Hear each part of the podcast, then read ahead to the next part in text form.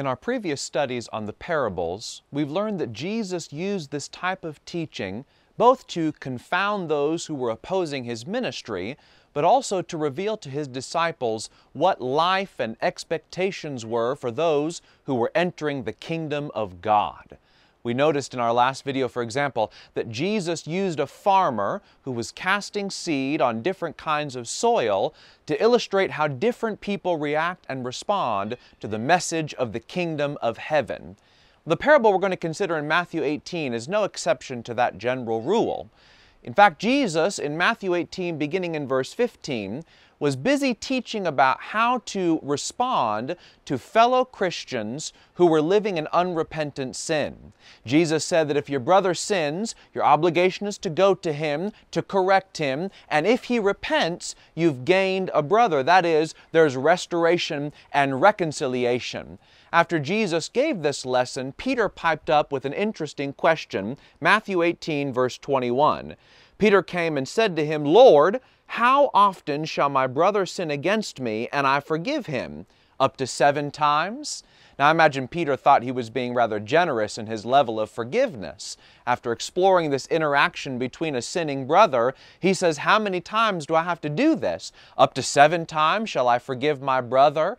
And Jesus' reply strikes at the very heart of what it means to live in Messiah's kingdom. Verse 22, Jesus said to him, I do not say to you up to 7 times, but up to 70 times 7. This was hyperbole. Jesus was essentially saying there is no limit to the number of times we ought to be forgiving our brethren who have sinned against us. And to illustrate how fundamental, how foundational forgiveness is in the kingdom of God, Jesus delivered a parable beginning in the next verse.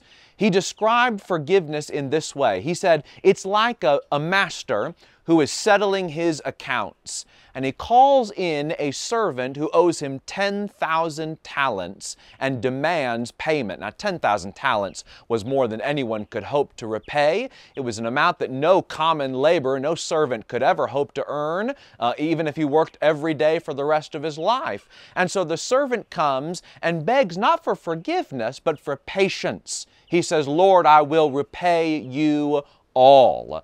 The master is moved by compassion, Jesus said, and he decided to do something extraordinary. He forgave the servant the entire debt. Any man who all of a sudden has this kind of financial freedom would be expected to go out with great jubilation, singing a merry tune and whistling as he made his way back home. But Jesus went on to say that as the man left his master, he found another servant, a fellow servant. And this fellow servant owed him a debt. If we translate this into modern money, this would be something like 3 or 3.5 months' salary. This was no small amount, to be sure, but compared to the 10,000 talents he was just forgiven, this is pennies. This is just a trifle amount. The fellow servant gives almost the same exact speech that this man just gave to his master, begging for patience and that he would repay all of the debt. But instead of exemplifying the kind of forgiveness he just received at the hands of his master, Jesus said that this servant demanded his fellow servant be sent to the debtor's prison. Now, the master of the first servant hears about all that has happened, and look at what Jesus says he does in verse 32. Then summoning him, that is the debting servant who was forgiven but would not forgive his fellow servant, summoning him, his Lord said to him, you wicked slave, I forgave you all that debt because you pleaded with me. Should you not also have had mercy on your fellow slave in the same way that I had mercy on you?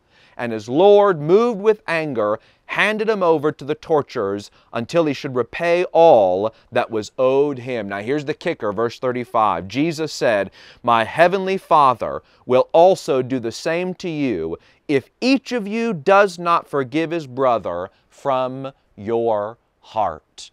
How many times shall I forgive? Peter asked. Jesus said, depends. How often do you need the forgiveness of God? If you need the forgiveness of God 70 times 7, and surely we do, we need it more than that, then that's how often you should forgive your brother. Back in Matthew 6, when Jesus was giving the Sermon on the Mount and was asked how to pray by His disciples, He gave this section in the model prayer. He said, "Lord, forgive us our trespasses as we forgive those who trespass against us." That is the standard. That is what forgiveness is like in the new kingdom Jesus was ushering in. That's the kind of forgiveness Christians must exemplify towards one another.